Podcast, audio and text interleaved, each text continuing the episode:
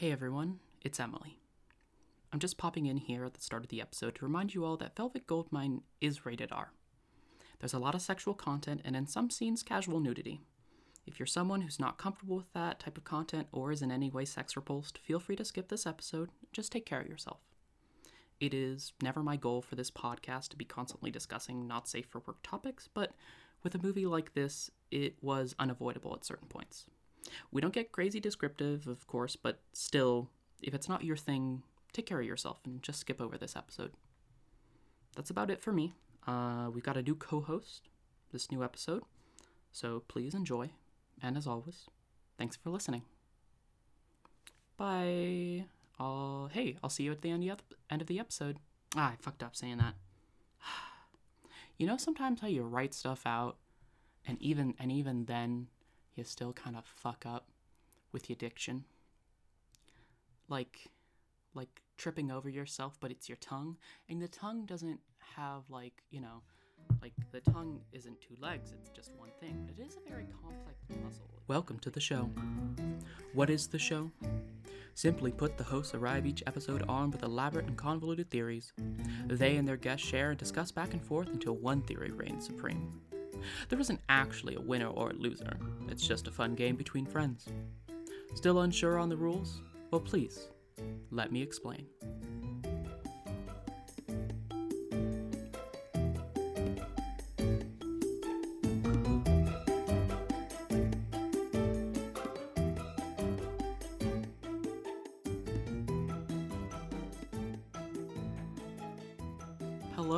And welcome back to Let Me Explain. I'm your host, Emily, and uh, this week God decided to take something very personal away from me uh, being able to consume citrus, because I most definitely have a citrus allergy. That is horrifying. And I am your host, Teray, and although what you are about to hear is a work of fiction, it should nevertheless be played at maximum volume. And on this episode, we watched what is probably my favorite weird, out of pocket, strange movie on the face of the planet Velvet Goldmine. Definitely a weird movie, 100%, yes. but very fun. I'm not one for roller coasters, but this one did send me on an emotional roller coaster. Oh, yeah. It's. It's a. It certainly is a hell of a ride. Yeah. A big preface, uh, which is definitely already in the description if you're looking at this right now. Uh, the this is a not safe for work movie. Oh yeah, this is You- Yeah. Yeah. If if if you are a child, do not watch this movie. It is rated R, and I will find you. It is rated R for a reason. A very good reason. Please trust us. Now, also, you might also be thinking uh, for a second, hey, um, Morgan, you sound different. Uh, that's because uh, the great cosmos of time and uh, life uh, has consumed Morgan, in which uh, Morgan has moved on to greater and better. I'm making it sound like Morgan's dead. no, Morgan just can't do the podcast Morgan- anymore. Yeah, Morgan Morgan's not dead. I but hello, I am Teray. I am taking over for Morgan. And Hey, that's hey, cool. Yeah, hey Teray, can you hit me with those hot pronouns real quick? oh yeah, those are gonna be they them for you, buddy. Yeah, and mine are she and they. I I put them in the in the description, I'm pretty sure, but Possible. you know, you want to hear it from us. Okay. Yeah. So, now allow uh Teray to basically sort of s- sweep you away on a wonderful I don't know, plot-based not a roller coaster, a magic It's- carpet ride. I I've I hate Maybe. metaphors.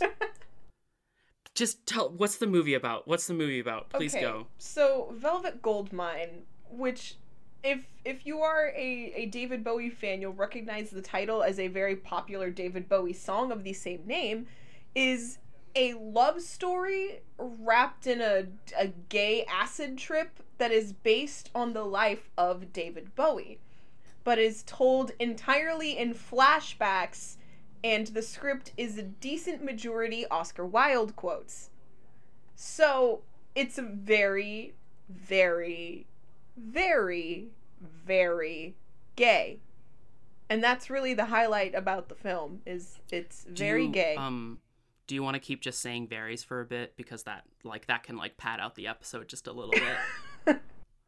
like if we could get Uh, like a couple more minutes of yeah. because even even that is not gonna actually lead up to just how queer this movie is. Yeah, I mean, besides the Oscar Wilde and uh, and the David Bowie, um, and the glam rock in general, there is also just an.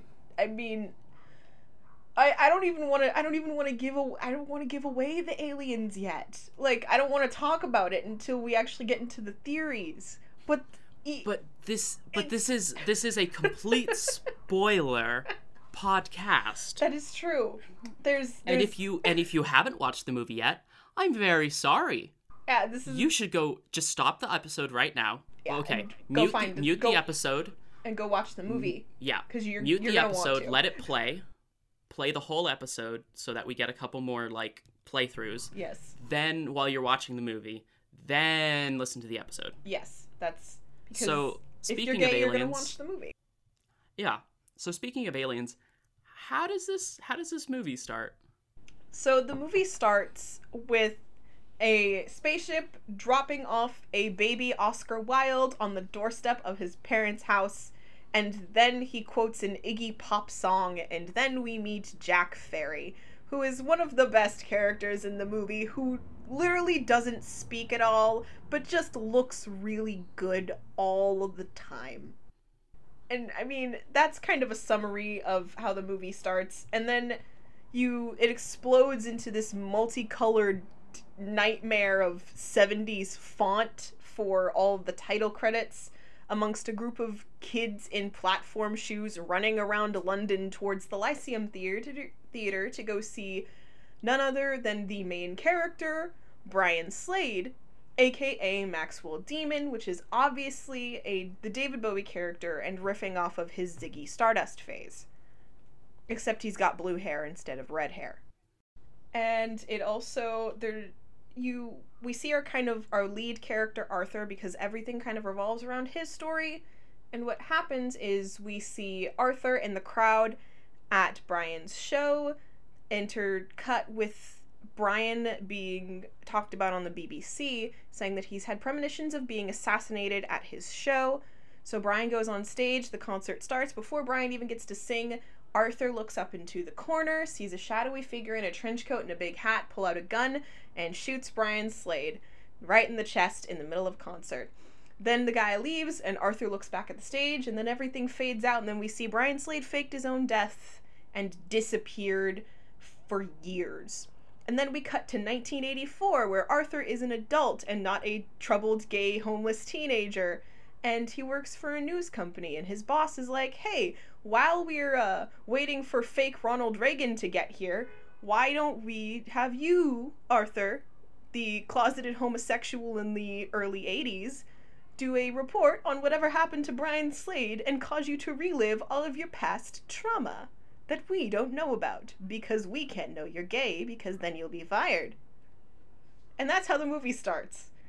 So, right within the first 5 to 7 minutes, you you take a a very take several emotional dips into very interesting places right off the bat.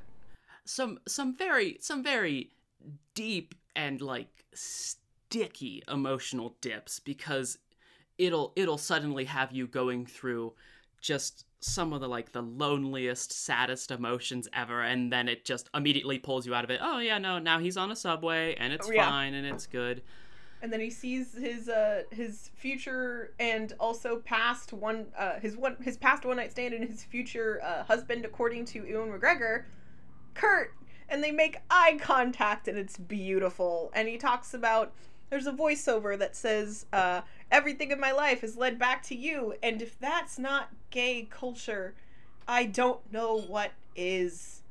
Pining. So much pining. velvet gold pine Yes, that's what the movie ha- should i don't have called. a setup for that just that yeah That's just what it. That's what we're calling it now. It's eighty percent of the movie is just Arthur pining after Kurt and Kurt pining after Arthur. so yeah, we have all that stuff. Arthur gets sent to go do some investigation, and he basically kind of meets up with all of these important, poignant people from Brian Slade's life. The three major points through his life and his career. And I don't remember the names of some of them, but it's his his like first producer. Yep, Cecil, with the two Cecil. old queens that needed translation in the Sombrero Club. One of the best scenes in the entire film, hands down, are those two old queens. So much of the stuff that we're saying is so fucking whack. Please watch this movie. I'm literally begging you to watch the movie. It's mm, mwah, so good. so good. Cec- we have Cecil, um, who's the first one, and then um, Mandy, Brian's wife, and then we have um, I think that's it. Those are the only two ones that we see. Um, Yeah. Are well, those ones? Kurt. Oh, Kurt. well, he doesn't interview Kurt. He tries to, but then he's not able to. Yeah, he because he calls Kurt like towards the end and is like, "Hey, I was told I could that you had some information," and then Kurt has those two guys sitting in front of him because they're like, "We know you know who Brian Slade is, and you can't tell anybody."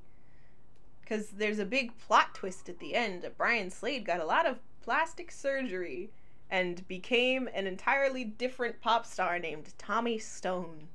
But It's, it's just wonderful. oh yeah, Yeah. So I'm gonna do the quick like filler pieces, plot of the movie and such. okay, uh, real quick. Basically, uh, Brian Slade is, you know, not going by that name yet. Uh, is kind of a failed guitarist, not really doing very well. People aren't exactly enjoying uh, him and his producer Cecil. Basically, is kind of you know, uh, Cecil and Brian's wife Mandy. Mandy are trying to get him these different gigs. Uh, one of them at this little park does not go very well, and as Brian is about to leave in a huff, like a someone comes queen. onto the stage. A drama queen like none ever. the, none other. The fur coat and the the gown. That's gay, baby. I'm sorry. Oh, a wonderful Oh. individual by the name of Oh, Kurt Wild.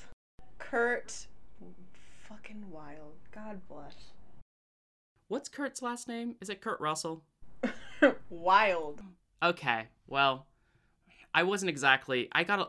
Sorry, I got a little bit distracted because in that scene, uh, Kurt Wild proceeds to cover himself with glitter and also baby oil, and sort of let his let his hands go on their own little solo adventure down into his own pants while he performs. Uh, and eventually, the pants decide that they would actually rather stick more close to the ground, uh, in which he does just drop his pants completely. You Yep. do you do see it. You do see it all. Yep. This this is uh as as the the Monty Python episode in season one. I love. I very much enjoy full frontal nudity. That's what you get. It's it and it's Ewan McGregor, so it's not too bad because it's Ewan McGregor pre Obi Wan.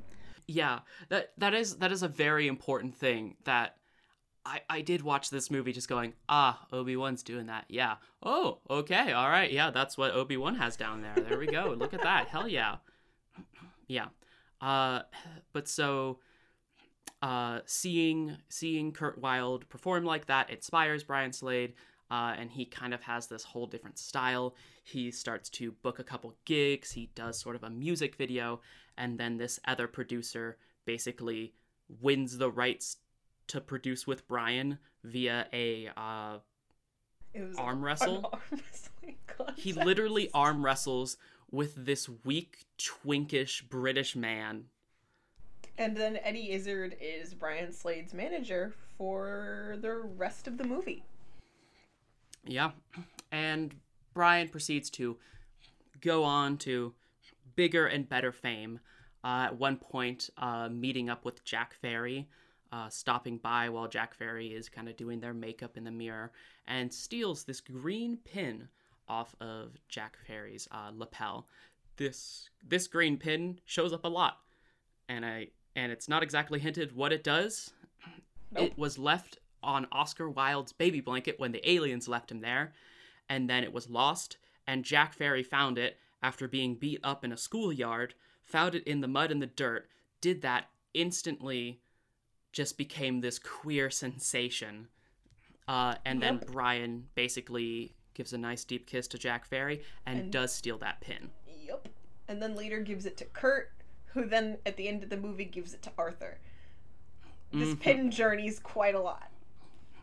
it is it is quite a time things kind of go from there brian slade is getting bigger and bigger then he basically says i if there's one person i want to meet there's one person i want to work with it's kurt wild so his producer flies him to america they find kurt wild kurt's not doing very good Kurt is a drug addict.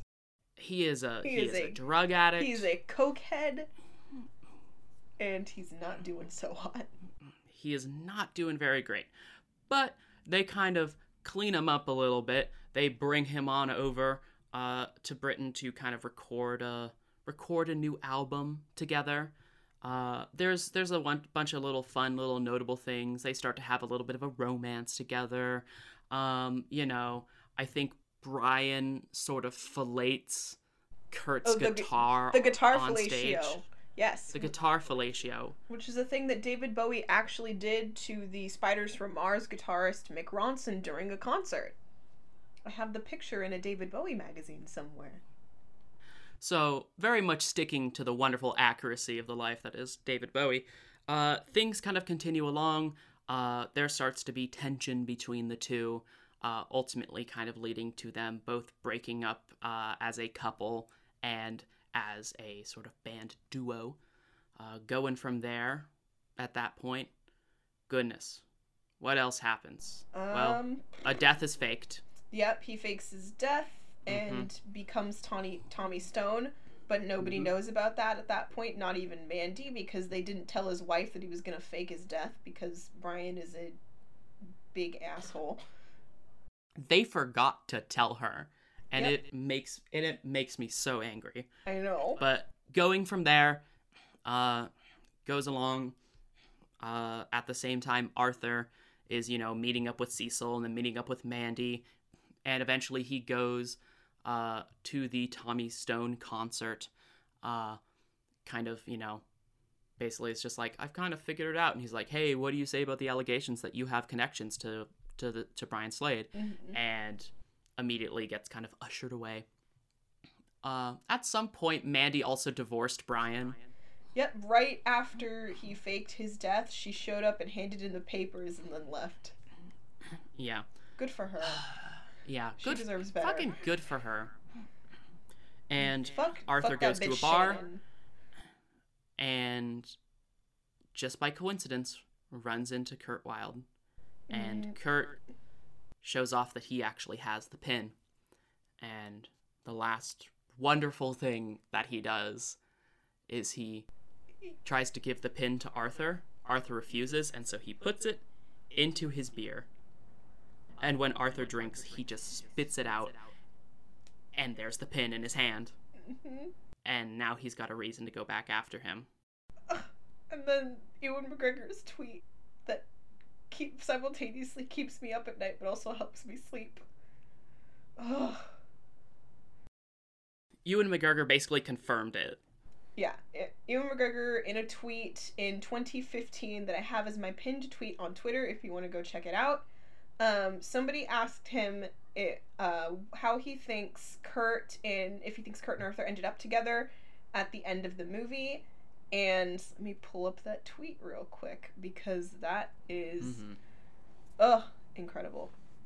But the tweet said, Yes, they did.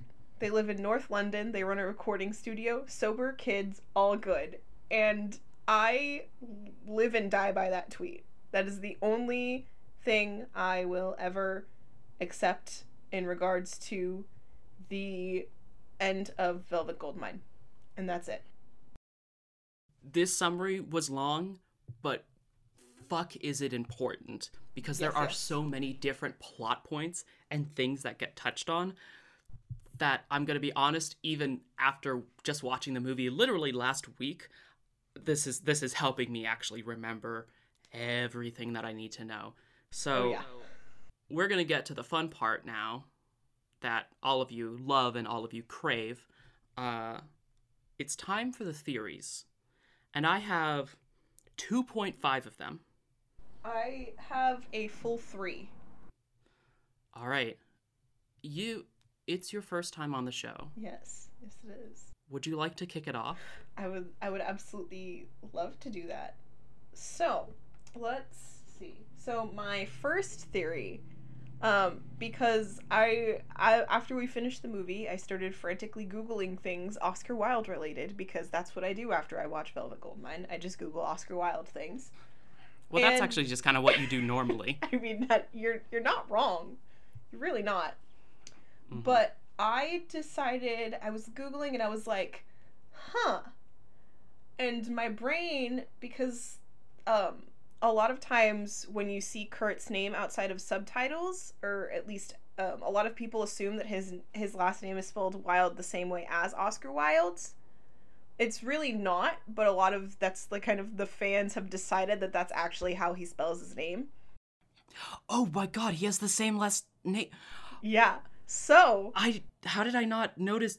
All right, anyway, I'm a dumbass. Continue. Yes. So, so my brain is like, so the likelihood that Kurt is a descendant of Oscar Wilde is slim to none.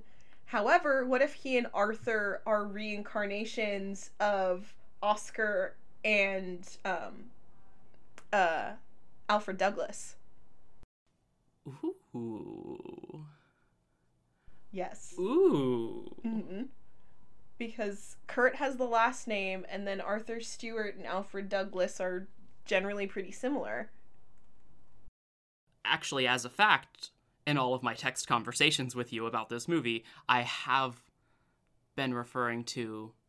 Should you say Arthur Douglas and what was the Or other name? It's Alf. So Alfred Douglas. Okay, and never mind. Arthur. Never mind. Arthur Cut Stuart. everything I said. I was gonna say something about how I called him Luther all the time. Mm-hmm. no. Okay, Emily, Emily, Emily, future Emily, future Emily. Please look me in the eyes. You can't do that because it's audio. You just, you just fucked up. You just fucked up, and you just showed that you. This is all gonna get cut out. I can already tell this is funny enough that I'm not gonna actually cut it out. But okay, okay, take my hand, follow got- me. Just, just slice, just slice these parts out. You sound like a dumbass. Okay. You have Umbrella Alright, Academy cool. on the brain, Emily. I do have Umbrella Academy on the brain, and that's good though because That's good because we we get to watch episode two tomorrow. Y'all. I'm sorry, I love Velvet Goldmine, but just real, just real quick, this is a testament to how much I love you. That like Umbrella Academy has very quickly developed into one of my most intense special interests. Oh, Oh, one hundred percent. I literally oh, God. didn't. I literally forgot to sleep a couple days ago, and I could have watched all of it. I could have watched the entire season two, And you didn't. and I didn't. You waited.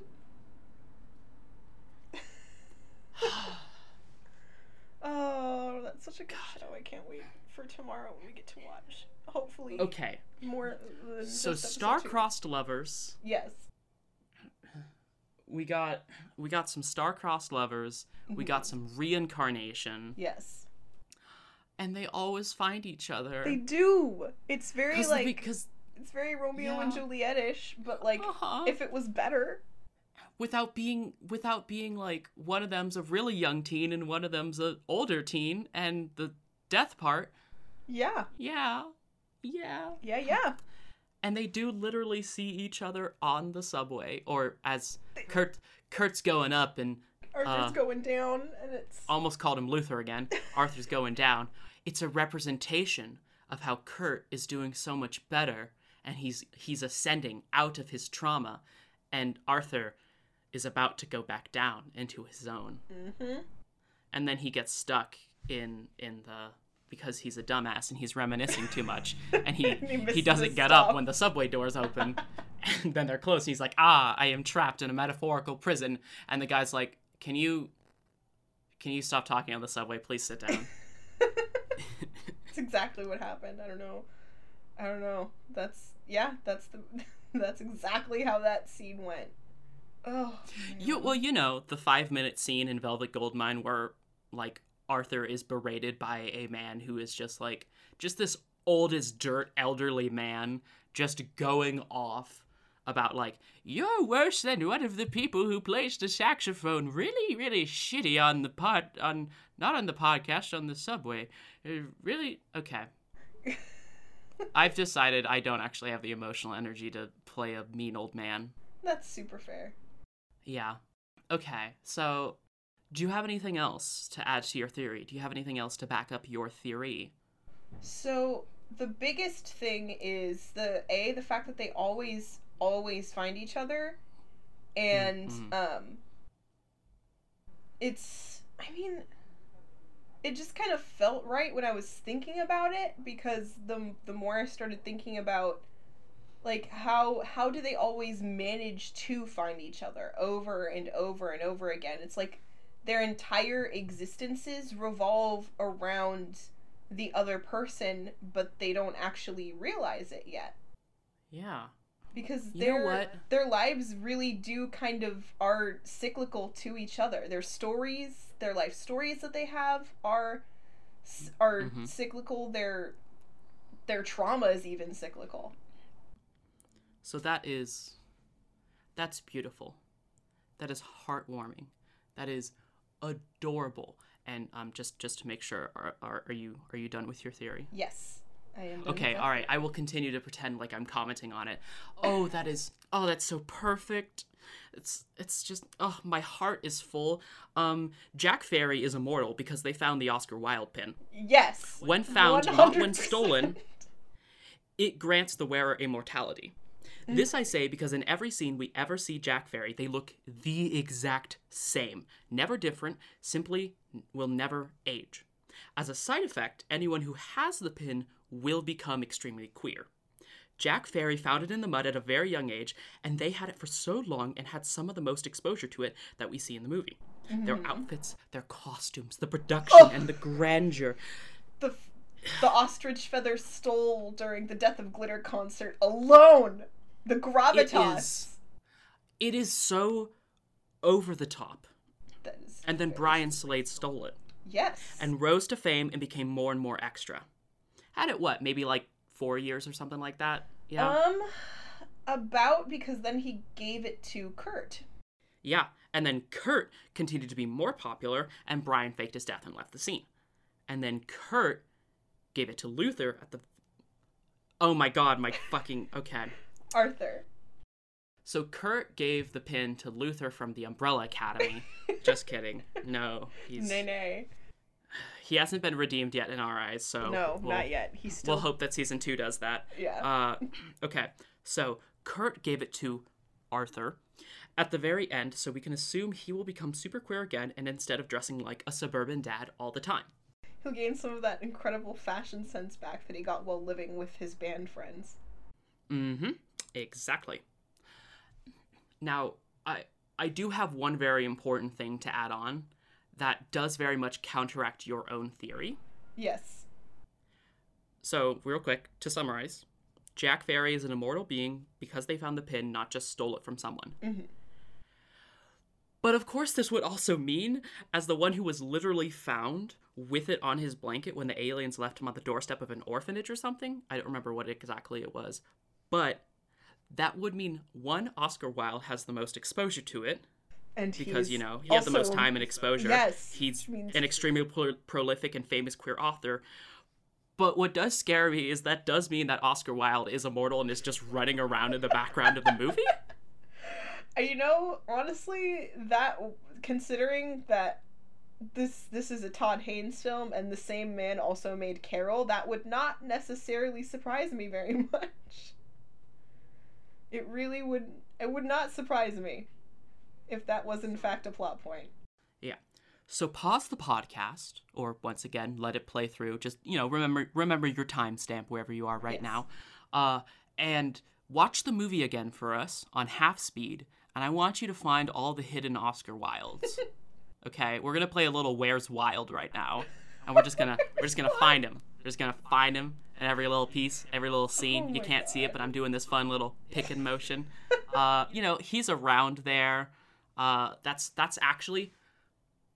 That'd be a fun that that would be a fun rewatch of the movie. Velvet Goldmine is just a giant Where's Wild game. That's why everyone is doing crazy whack ass shit and they're always dressed up in different outfits every single scene. Every scene, every scene is a new double pager. It's a double pager because those ones are the best and those ones have the most great information. Can you tell that I was a child who had ADHD but very, very undiagnosed?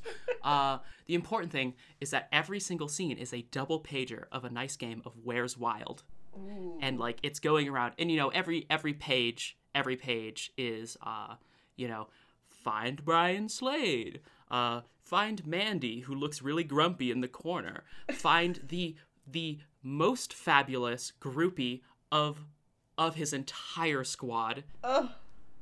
I'm in love with her. She's Ugh. just she's so so pretty. Ugh. And, and the gold the, the gold scene that's just all Oscar Wilde quotes and the pure white afro just she is she is the only black woman in like the squad Mhm. and she also i feel like i feel like she snuck in and just like cut a little sliver off the pin because her outfits every time are just impeccable I know. and amazing Ugh.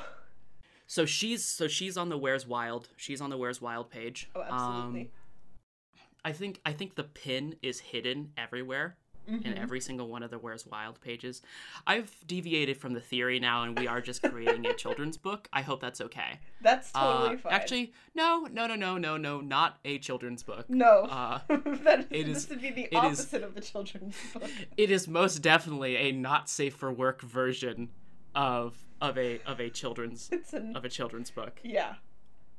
This is this is your cool adult table coffee like coffee table book Mhm. that you have there. I don't know if you know, but at my house we just have like a big book that's full of like photography of lesbian erotica.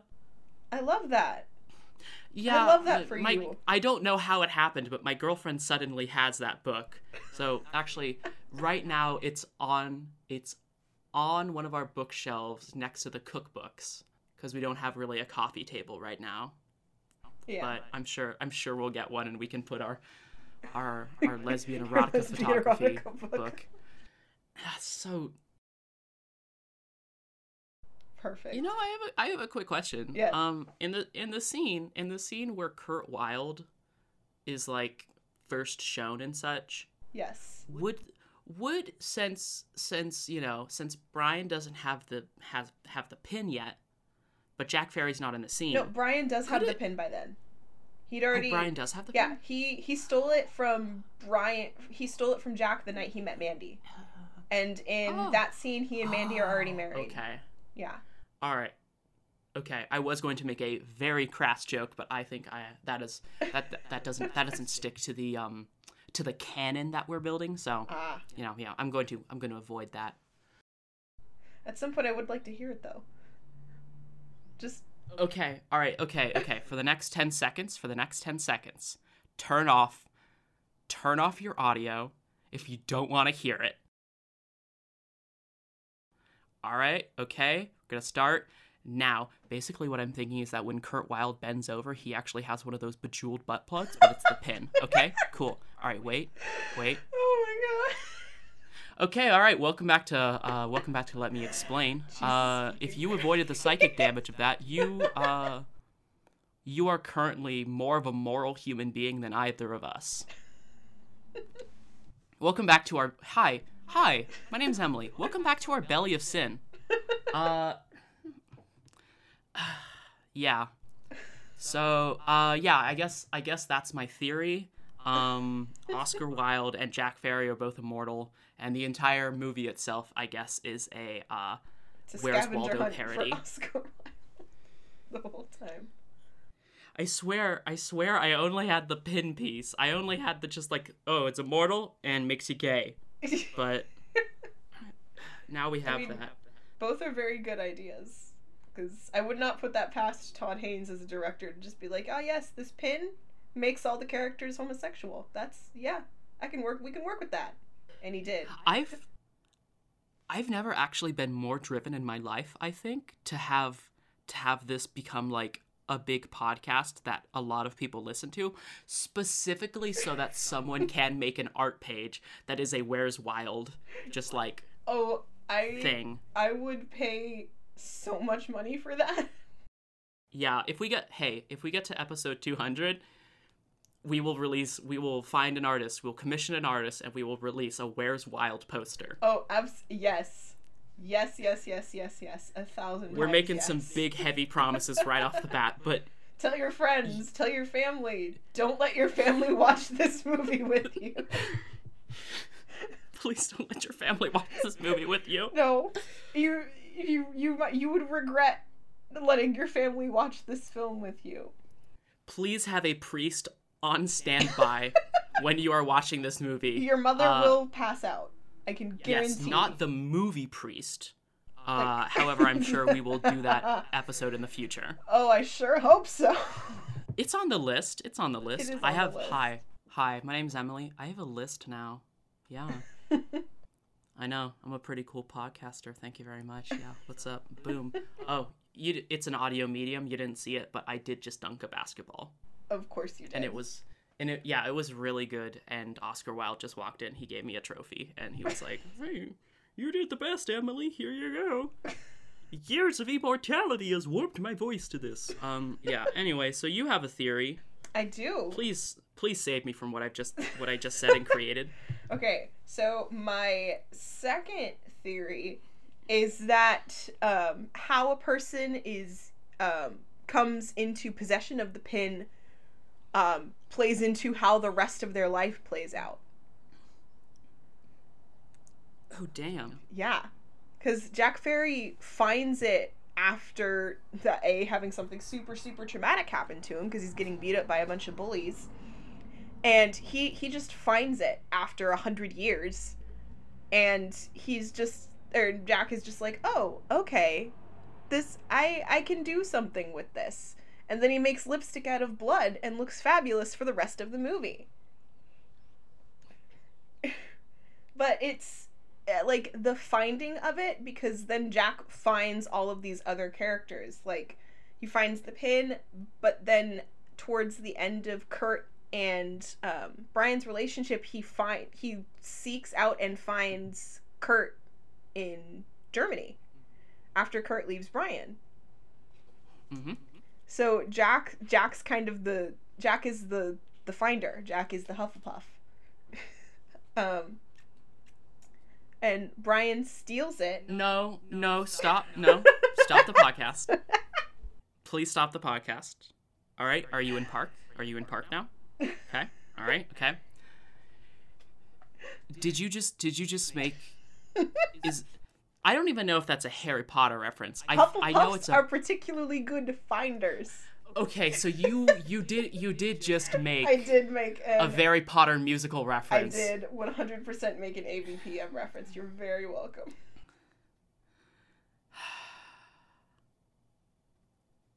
gonna have to do an episode on that now too Oh, All right. absolutely we will. I love all right go ahead continue Okay. So, Brian's But uh, but Yeah. but I will be ready to put you on blast. Okay, go ahead. Okay. okay. So Brian, as we know, steals it from Jack, and then um, he essentially he steals everything that he doesn't deserve from all these people around him in his life. So like the thing that made me think about that is the comment that Mandy makes when she gives him the divorce papers is like um she something of like how she gave her youth to him. And I was like, so he he stole her he stole her girlhood and her youth. He he stole all of his fans' attention, and then he stole essentially Kurt's heart, and Cecil's heart, and all these other and um, Shannon's heart. That bitch. I really hate Shannon. I, I- do not yeah, like. Shannon. I ever find her, it's on site. Coming in strapped. Shannon. Just you just you just see the actress and you're like, this one's for Velvet Gold, my motherfucker. Yes. Swear up. Exactly. Oh Exactly. God. Oh goodness. felony charge was- for beating the shit out of Shannon from Velvet Goldmine. Uh-huh. what fuck? You were gonna I I was gonna say something funny. Hmm. I had a joke. I had a joke. Okay, help me get help me get back to the joke. Help me Okay, back. okay. Okay. Okay. Okay. All right. I need you to say all of your words again, and then I'll know it. And okay. then I'll know it again. So okay. So Kurt ste- steals steals the youth. Kurt steals uh, Mandy's youth, Kurt and Cecil's Boom, boom. hearts. Um, yeah. And I remember it now. Okay. I remember it now. okay. Brian did like literally did all of that. He's he just took from all of these people all to end up as like a 40 something terrifying looking motherfucker. He look he looks like if he was like a wax figure from the night at the museum and came to life, but they didn't like they didn't fix any of his features. He's just he's just like that. He's the he's the raw Photoshop. He's the raw, unedited, non-photoshopped version of like the ugliest plastic surgery that they could find for him. Oh man. He lo- listen, okay, minus the hair, he just looks like Timmy Turner's dad That is true. in like a in like a silver glittery outfit. I I hate how Oh, he I, looks so I much. I don't like that observation. I really don't. Yeah, I need well, you to know I hate that with all of my heart. listen, okay, this is what happened. Brian Slade didn't actually get plastic surgery. He just used his energy vampire powers and made his way over uh, to one a glitter factory, and he absorbed that, and two uh, to the eternal resting place of Elvis, and he just tried to like get as much energy and vibes out of him as he could. Oh, and then he like, s- and then he became a Republican. Yeah, So, yeah. wow, que- only only true queer icon stan Ronald Reagan. Uh, I'm doing a I'm doing a very quivering salute right now. oh, Ugh.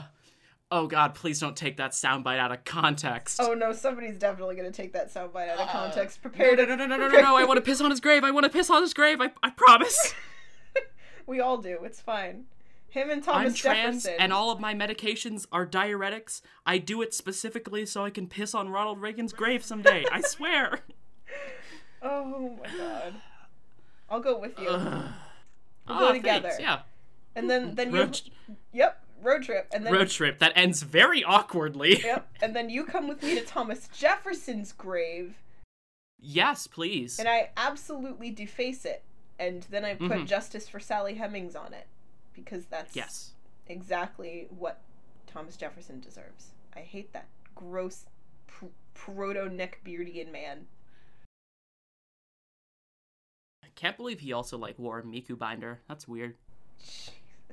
Yeah. Yeah.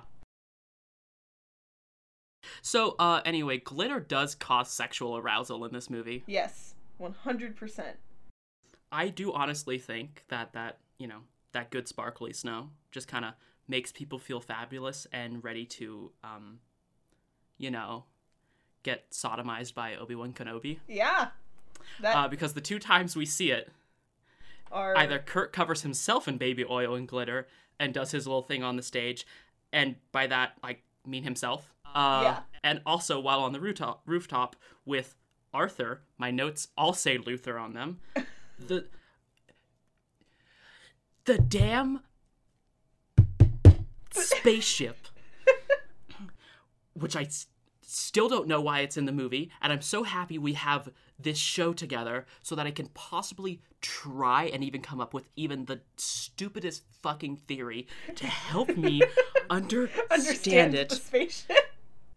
Ugh. But then it flies over and it coats them uh, with glitter, and they do go at it a bunch more. Oh yeah. so which uh, I, I would like to share the the filming story of that particular scene, if I may, Oh, because it is a partic- it's it is a particular lovely. favorite of mine.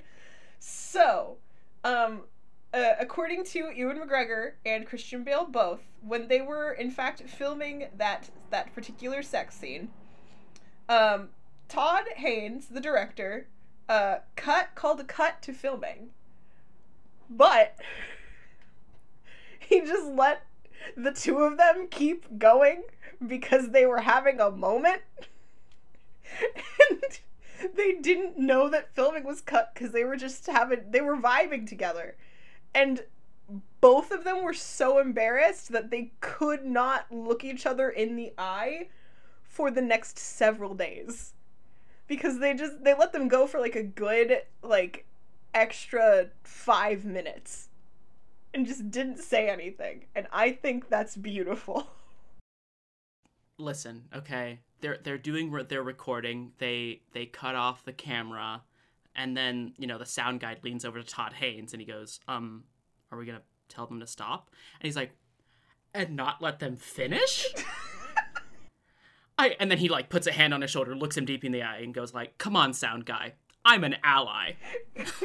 no, Todd Haynes is gay. He's He's he gay. actually looks at him and he goes, "Actually, I am gay now after watching this." Ugh. poetic, Yeah. incredible, Mhm. powerful, and that's why this movie started the new queer cinema movement Mm-hmm. because that's Yeah. that's what this movie did. All hail Todd Haynes, king of gay movies. Fun fact, unlike Therese, uh, not true.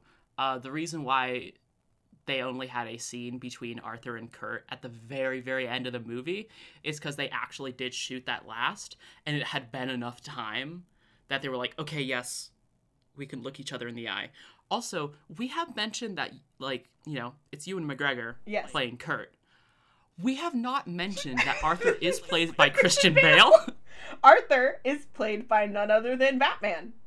So Obi Wan does fuck Batman in this movie. Yeah, that is hundred percent a real thing that you can tell people when you've watched this movie is that you have watched Obi Wan Kenobi himself have sex with Batman, and that's a power move. You can you can and share that at con- canon.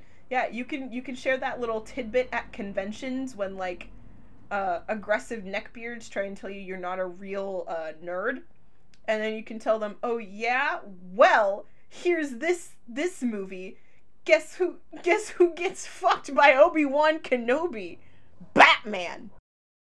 Now, now, now, you listen here, Mister Morally Opposed to Deodorant.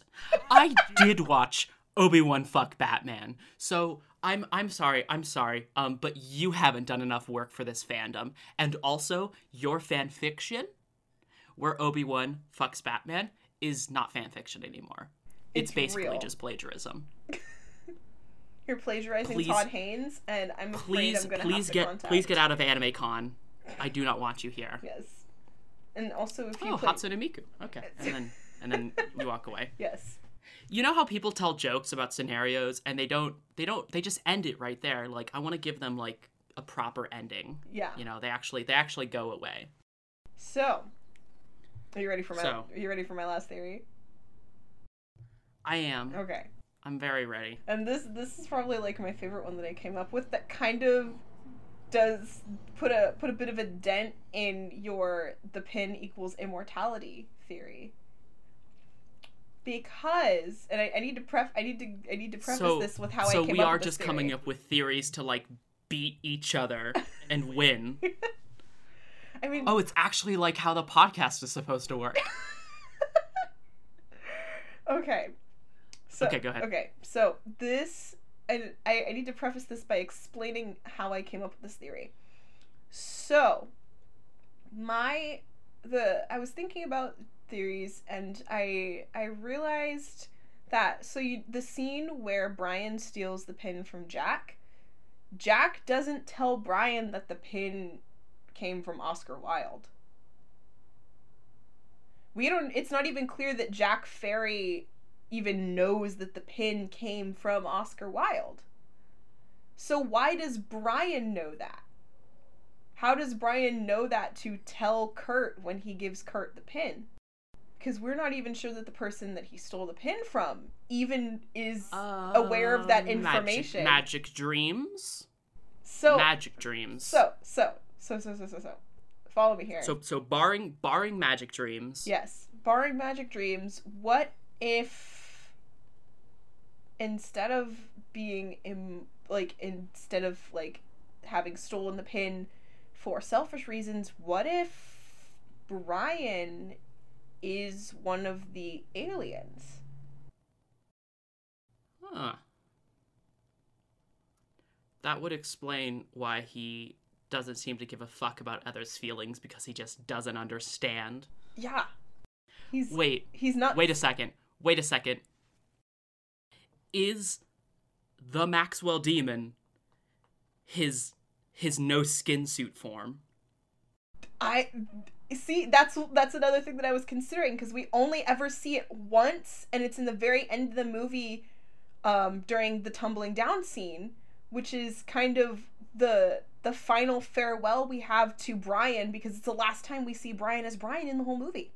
It's the last time we see Brian as attractive in the movie. Yeah, it's it's the last time we see Brian it's the last time we see Brian Slade as Brian Slade. And we also but we see the demon for the first time in the in the music video for the song Ballad of Maxwell Demon.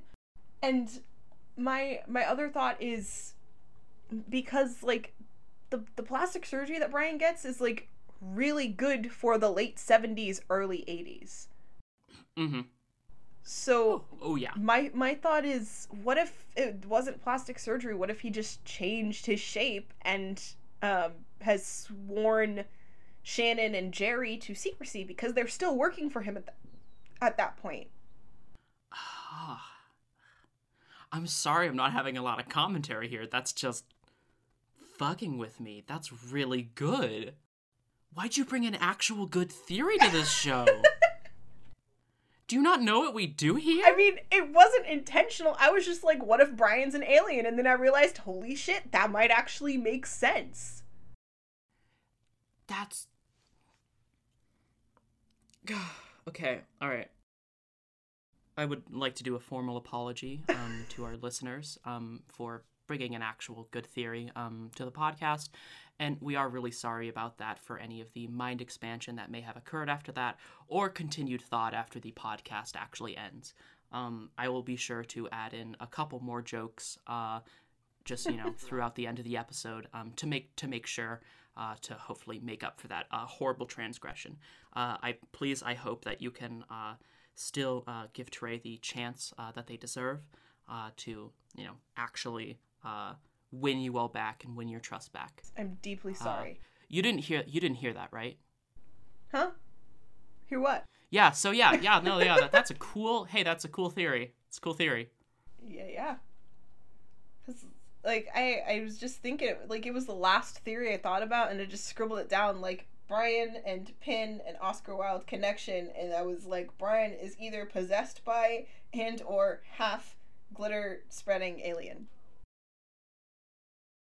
And I decided it would make more sense if he was in fact an alien.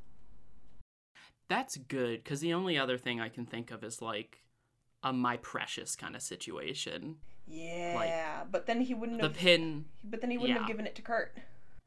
Yeah, that's true. Well, homosexual love does stop all other curses or magic. True. Like if Smeagol just had a boyfriend, none of this would have happened. None of Lord of the Rings would have happened. That's just Yeah. how it is. God, if Smeagol had a boyfriend, he he would be like, you know, I've I've accepted I've accepted my comb over. Um, I've I've started moisturizing a lot. Uh, I am kind of dealing with my vitamin D deficiency. Uh, more than more ways than one. Aha. Uh, Jesus. and you know, uh, probably wear a suit. Like a sweater Like a like a hobbit, like a the closest hobbits ever get to suit wearing. Mm, yeah. If if if Smeagol was a member of society, like a proper member of society, would he wear his pants like this or this? And then and then just just please just imagine two different images of him like gnarled over and then him standing like a like a normal hobbit. Um, he would definitely wear like normal hobbit breeches, but like he's very very skinny, so he'd have to buy like this. He'd probably have to buy like a women's size double zero. Oh, ooh. That's okay. Smeagol could make it work. He he could. I trust. I what if trust him. Smeagol had Jack Fairy's ending like outfit, Oh, but like oh! size size to him? Jesus Christ, no. Absolute. There'd be so much exposed, like, rib cage. No. I, I don't. What? I can't. No. Absolutely not. It's just Smeagol's gay drama robe. Yeah, but only Jack Fairy could pull that robe off, like, with that much ease, grace, drama, skill. I mean, maybe maybe. Jack Fairy did pull it off and gave it to his boyfriend Smeagol. no, absolutely no. I'm I'm let me stop you right there. Do we No. want to? Do we want to? Do we want to stop this? Uh, this wonderful scenario.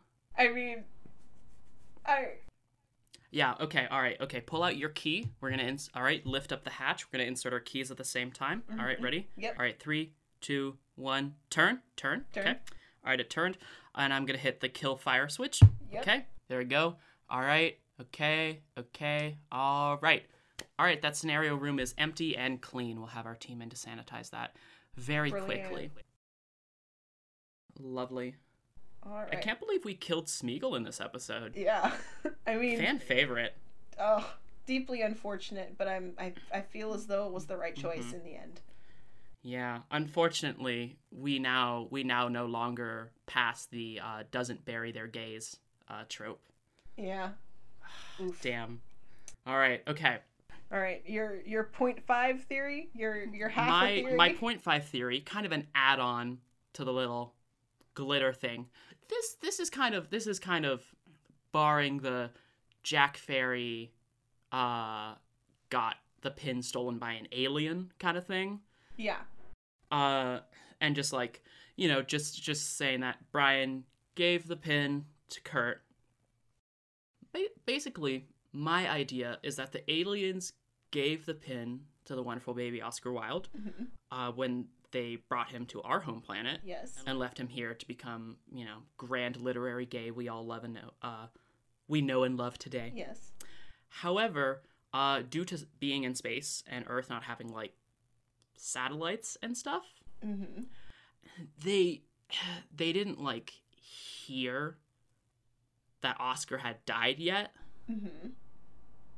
And so they showed up really really late, and they were like, "Oh yeah, we gotta, you know, that's our that's our powerful, somewhat magical pin with." powers that not cannot even be decided by two queer people on a podcast and you know they're going to do that and you know they they hone in on the pin's location and they fly on over because at the time kurt has it mm-hmm. and they appear above you know Kurt, Kurt and Arthur. above the roof Yes. above kurt and arthur and and they show up and they're like oh oh shit. Oh crap. Sorry about that you guys. Um ooh should not have come in at this moment. Um do you want some horny glitter? Here sorry about that. Christ fuck okay. Um uh dude dude turn around. Let's go. Let's get out of here. And they just you know they just fly away. Yeah. so basically aliens are extremely socially awkward. Uh and they're basically like we tried. We tried one time. Just leave it there. Just leave it there. That planet is xed off our map. Just nobody go there anymore. We fucked up. I don't i don't want to do it. I mean, yeah. That yeah. That seems because like they just drop the glitter and then they like leave again for no discernible reason. It's just a it's just a weird story that Arthur can tell him and Kurt's future children one day. God, I love that sentence so much. yeah the aliens just show up and just go all right at this point you won you won okay It's like, yeah, this is this is your um y'all get kids later. the glitter. Have- I hope I hope you guys like your future recording studio. are the aliens precogs I mean, I sure hope so. That's I- that's how Oscar Wilde, through the use of the pin, gained gained some alien powers and was like, I would like to be a pop idol. Yeah, and because like that is he knew he knew those lines. Yep, he he knows Iggy Pop was was coming in the future, and he's like, "Well, I'm just gonna set the scene for you, Iggy, and I'm gonna give you all of the fans because Can't believe Iggy Pop was just like a huge, huge Oscar Wilde fan. I mean, yeah, legend, legends supporting legends. I don't know who Iggy Pop is. You you don't know who Iggy Pop is? I don't know Oh who my most people are who are in movies or songs or So- things. Okay, so Iggy Pop was a glam rock musician who were who also worked with David Bowie, and Kurt's Kurt's character Okay. is based in Uh-huh. part off of Iggy Pop. Ah, Because Kurt's character is like a mix of a bunch of other people who like worked with David Bowie through the course of his career. Like, uh, but he's towards the like when we see him at the Death of Glitter concert, that's very clearly an Iggy Pop look because Iggy Pop looks like Kurt in 1976 the Death of Glitter concert. ah. So the aliens. Okay, so the aliens showed up, Mm-hmm. and you know they were like they weren't awkward around sex. They just saw, oh, Kurt has got the pin, and they were like, ah, the one who was foretold by the gay child. Yeah. Perfect. And then they just flew away, and then they left. yep. After dropping the horny glitter. Perfect. Okay. That should be like a new D&D item. Horny glitter. Horny glitter. It's a uh, It's like sex pollen, but it's glitter. horny glitter. Uh, it's a DC uh, 14 Constitution saving throw. Uh, however, the lower your intelligence is, i.e., the more of a himbo uh, you are, then it adds a plus two to the save. Yeah. I love it. Okay. Do we have any final thoughts? Anything we want to review on? Anything we want to come back to? Um well, if if you sat through this whole podcast um and you have not watched the movie before, you have made a mistake. And you will pay for that mistake dearly when you actually do go and watch this movie, especially if you are a gay person. You should have watched the movie first. We told you that. If you we told you, and if you have if you if you listen to this episode and you have not watched the movie in okay, in like 2 to 3 years due to our current uh everything situation going on right now. Uh, because hey, if you're listening back to this as an old episode, we're in the wonderful year of 2020. Oh. Haha. Yeah. Yikes. We're only ha- we're only halfway through it. Oh, it's it's August 2nd and the world is on Oh, boy. fire. But the important thing is that in two to three years from now, if I hear that you watch this episode without seeing the movie first, I will come to your house with a VHS of Velvet Goldmine, and then I will go, okay, I'll be right back. And then 30 minutes from now, boom, I will have a DVD of Velvet Goldmine or a USB situation permitting. And then I will also be there because I will be the one who has it on either DVD and or USB digitally. And then we will sit you down and we will sit down on your couch with you and we will make popcorn in your kitchen and we will watch it together. there will be a man in a trench coat standing in the corner, making sure you are watching at all times. That that will be our bodyguard. Yeah, you may you may go, uh huh, who's who's that guy?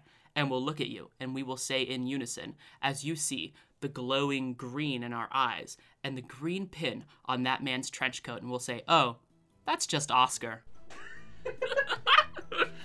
He'll be there watching you.